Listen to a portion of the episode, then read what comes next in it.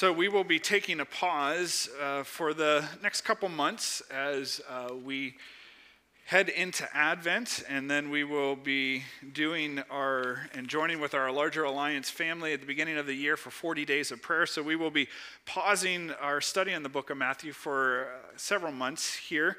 And this morning, um, with that pause, want to just take a few moments um, in the midst of all of the holidays, coming out of Thanksgiving, coming into Advent, uh, to talk about for a few moments God's will for you in Christ Jesus. God's will for you in Christ Jesus. There are sermon notes that are in your bulletin, which will have some simple fill ins that'll be on the screen. But if you're a note taker, you can follow along in that way. But I think we would all agree that the holidays, the holiday season, if we lump all of these together, really can be a dizzying time for us. I remember not too long ago, I was in a store. It was prior to Halloween. There, were Halloween, there was Halloween candy on the shelves. And at the same time, the candy on the shelves was in one area, and right over next to it were workers that were tearing down an area and beginning to set up decorations for Christmas. We were not even at Halloween yet, and the candy was still there to buy, and the Christmas decorations were going up. It is crazy because no sooner will you sleep off that tryptophan induced coma from Turkey on Thursday than now we are head over heels into Black Friday, Cyber Monday, and all that goes along with that, and we aren't even into December yet the holidays, from Thanksgiving to Christmas to New Year's, can be a very, very dizzying, crazy, chaotic time. And so, in the midst of this, before it really gets even crazier, I would like for us just to take a few minutes this morning to look at what God's will for us is during this season, this time. Now, understand that this is God's will for us every single day of the year. But especially in this chaotic season that we're entering into, we need to especially take opportunity to get laser focused on this so that we can walk through the holidays together well as we would discern God's will for us, for you in Christ Jesus. Before we would launch into that, I think it's important for us to take a pause and to understand that these words that I've just read and we're going to look at this morning were written to the church in Thessalonica, which would be in modern day Greece. The church in Thessalonica. I say this because it is so easy for us to read these passages in an individualistic way. In other words, when we read it, we would read it as this is God's will for me in Christ Jesus. And certainly there is personal application for each of us individually. We are to do this. But we need to understand that these words, this the, this concept that Paul is saying, God's will for you in Christ Jesus, he is literally saying it. The original hearers would have understood it as this is God's will for you all or all of you, or if we were going to personalize it, say this is God's will for us. The original language, it's not singular you, it's plural you we have a way of just thinking in our Western mindset, our Western world, that I'm going to run off and I'm going to do God's will in my life for me, forgetting that God's will is for us to do together. And so, as we look at this heading into the holidays as they come upon us, may we practice God's will for us whenever we get together. So, as we walk through this passage this morning, understand this is what God wants us to do when we gather on Sunday mornings. It's what God wants us to do when we gather in small groups. It's what God wants us to do when the men gather on Wednesday morning and the ladies on Thursday morning for prayer. It is what God wants us to do when we gather on Wednesday nights for our extended nights of worship and prayer. It is what God wants us to do when we gather after the service next week for our Christmas potluck and decorating and fellowship time and gingerbread house making. It is what God wants us to do when Young at Heart gathers and when the ladies gather. It's what God wants us to do when the Alliance men gather. It's what God wants us to do when Sunday school and children's church and focus youth group gathers. It's what God wants us to do when we gather on Christmas Eve. Do you get the feel yet? This is probably more accurate to say God's will for us in Christ Jesus while still daily practicing it in our individual lives. Three aspects, three commands that Paul gives for God's will for you all in Christ Jesus. The first is this rejoice always. The NIV says, Be joyful always. Many translations say, rejoice in the Lord always. That is the best translation, to rejoice always, because joy is this internal state. It's a state of being, it's a fruit of the Spirit that is a result of the Holy Spirit manifesting joy in us. You and I can't just decide one day we're going to be joyful. It is a work of the Holy Spirit within us. It is the fruit, it's the byproduct of our surrendering, being filled with, and allowing the Holy Spirit to have his way. But rejoicing is an intentional act of worship that we take in declaring the goodness and the greatness of our God. And whenever we do that, inevitably the Holy Spirit begins to be at work and joy arises. If you've ever felt bleh, especially if you come in on Sunday morning and you feel, I don't want to be in church today. I'd rather go do this, go do this. But you make yourself come to church. You may have woken up this morning and may have said, I really don't want to go to church. But you made yourself. If that's where you're at, I applaud you. That's the best step that you could take. And hopefully, as you have come and you've praised the Lord and you've rejoiced in the Lord this morning, joy has begun to develop and bubble up in your soul. And you begin to say, you know what, I, I, I kind of am glad that I came this morning because I made the intentional step to worship God, to rejoice in the Lord to lift my attention from myself and from my circumstances to Him, to declare His goodness and his greatness. Rejoice. Rejoice in the Lord always. It's important, even though the command there on the screen is rejoice always, it's important that we know that it is to rejoice in the Lord always. There are many things that we can rejoice in.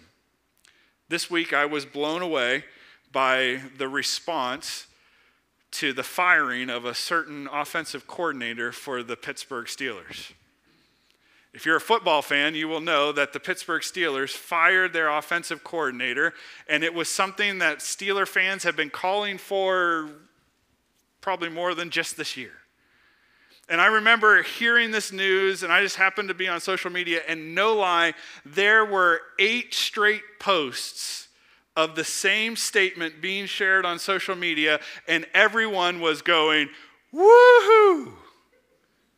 I felt bad for the guy. He was being, his firing was being rejoiced over. One commentator, sports commentator, said, I haven't seen this much rejoicing in Pittsburgh since the last time they won the Super Bowl. That's the last time there was this much rejoicing in Pittsburgh. Now, if you're a Steeler fan, you totally get it. If you're not, you're like, what in the world is he talking about? But my point is simply this there are many, many things that we can rejoice in.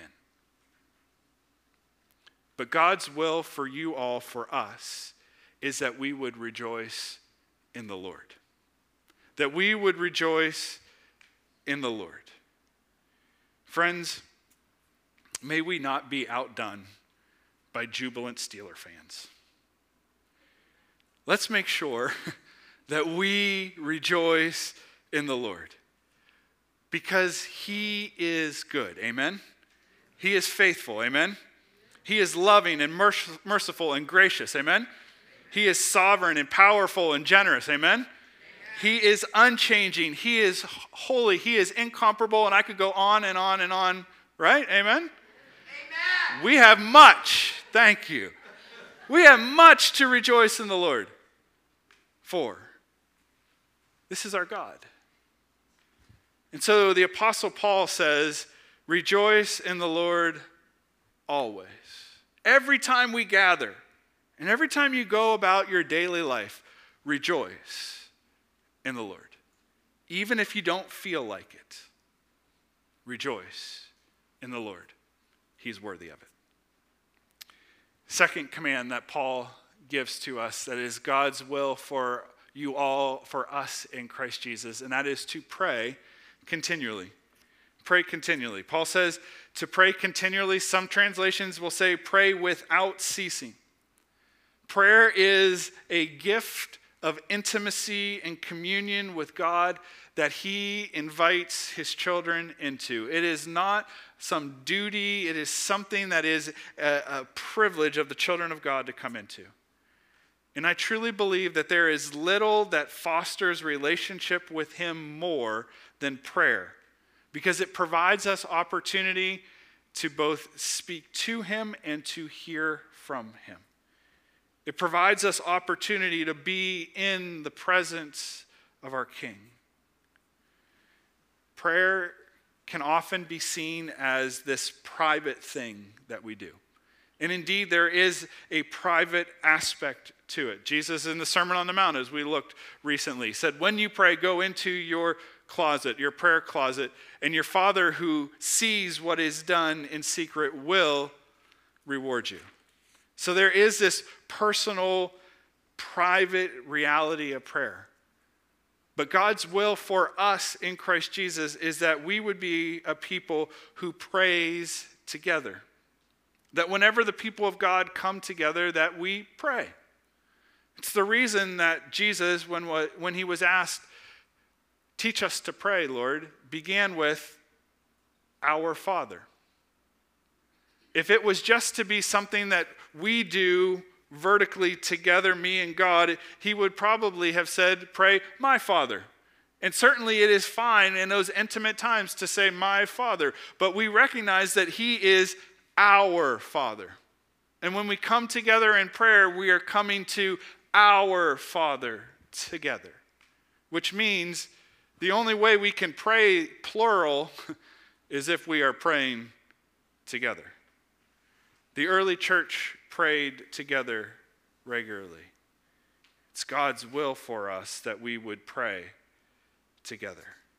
May it be so for us as we walk through the holidays and throughout the year that we would be a people of prayer.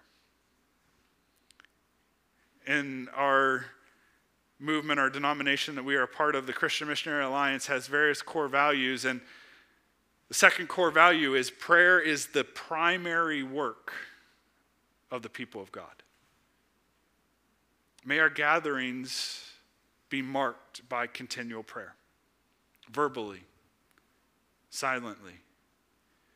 May we intercede for the work of God in our church, in our families, in our community in our city, in our state, in our nation, and to the ends of the earth.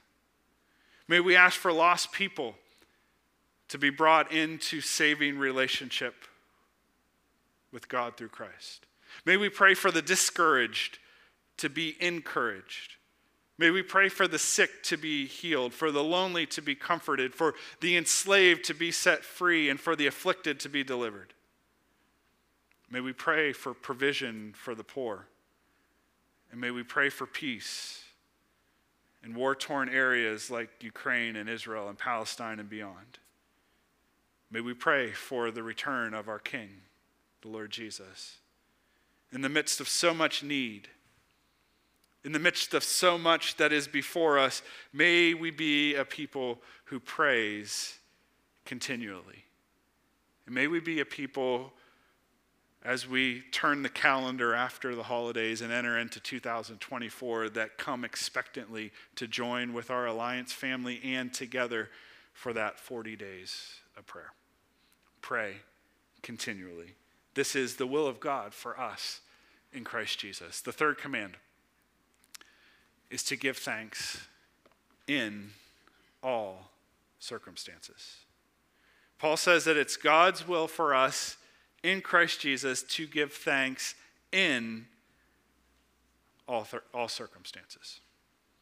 In this season of Thanksgiving, we've been practicing thankfulness. And I hope that Thursday for you was an opportunity that was provided that gave you ample opportunity to reflect on and to give thanks for all the ways that the Lord has been good to you, for the ways that He has blessed you.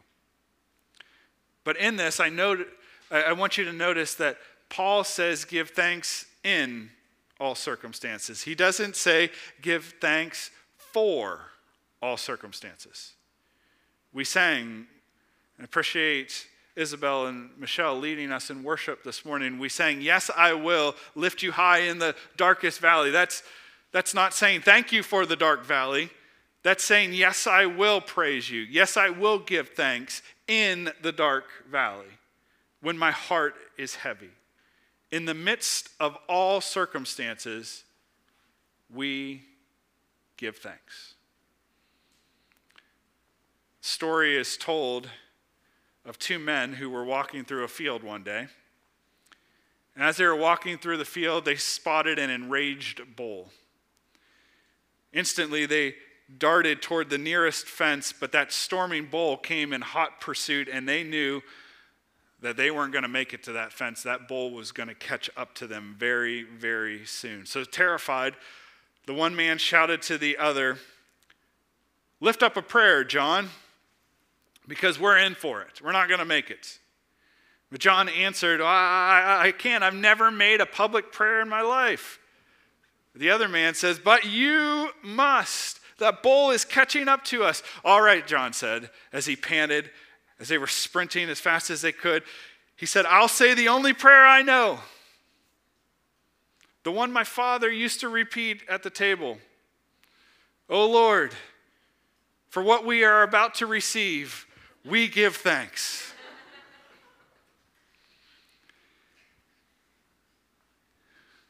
He's actually praying continually and giving thanks in all circumstances. It's funny. But you know, it's easy for us, isn't it, to give thanks when life is good? To give thanks when the church is unified, when attendance is where we like it, when giving is beyond what is needed, when the enemy isn't attacking, when, when things are nice and smooth. And we praise the Lord for the times when those things are true. But there are also times in the life of a church family where there is conflict, where the seats aren't as full as we would like, when giving may be under budget, when the enemy seems to be on the prowl, when it's not so easy. It's critical in those times to be giving thanks just as much. To give thanks for the ways that you see God at work, to give thanks for the ways that you see Him pouring out His grace and mercy, to give thanks for the way His presence is manifested in our midst. To give, way, give thanks for the ways that growth is happening in people's lives and people are growing in their freedom in Jesus. When the circumstances are good, and when the circumstances are bad, we give thanks. This is God's will for us in Christ Jesus. And as we are in the midst of the holidays and as it's going to get busier and we're going to have more opportunities gathered around the celebration and the, of the birth of Jesus, may these be on our minds. May we be people who every time we gather together, we rejoice in the Lord always. That prayer is a continual practice and that we give thanks to God in all circumstances. We're going to take a few moments together just to engage that, to worship the Lord in a closing song together. As Isabel and Michelle would lead us, we'll begin with that place in the song Gratitude that we will sing, a place to just rejoice in the Lord. But about halfway through the song, I want to give us some opportunity to pray continually and to intercede. And here's where I would like for us to intercede. And, and they'll, just, they'll just be the music playing, and it'll give opportunity. And I would encourage you to pray out. And the way we'll do that is rather than one person at a time praying, I would just encourage us out loud together to pray, to lift up our voices to the Lord in prayer. And here's what I would love for us to pray for.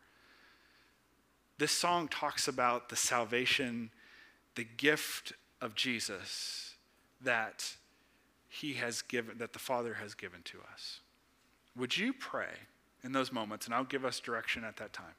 Would you pray for the salvation of family, friends, those in our community, in our city, nations, however the Lord would lead you? But pray specifically that there would be those who don't yet have gratitude in their hearts for the salvation of Jesus, that they would come to know the one who gives us this reason to be grateful. And then we'll continue in that. There's space in it to rejoice in the Lord, space to give thanks to Him, but we want to take some space as well to pray continually. So, as the worship team would come, I just want to ask the Lord to lead us in these moments and then invite you to stand and we will engage in this together. So, Father, we thank you for your will for us in Christ Jesus. Certainly, these are things that we want to be practicing individually. But, Lord Jesus, we want to be a people together, a family of believers together, who rejoices in you always, who prays continually and who gives thanks in all circumstances as we gather as your people. Spirit of God, thank you for your presence with us. Would you move amongst us and lead us as we would lift these praises, as we would rejoice in you, give thanks to you, but also would you give us your heart of intercession for the lost in these moments? Thank you for your word. Thank you for this perfect will that you have for our lives. In Jesus' name, amen. Would you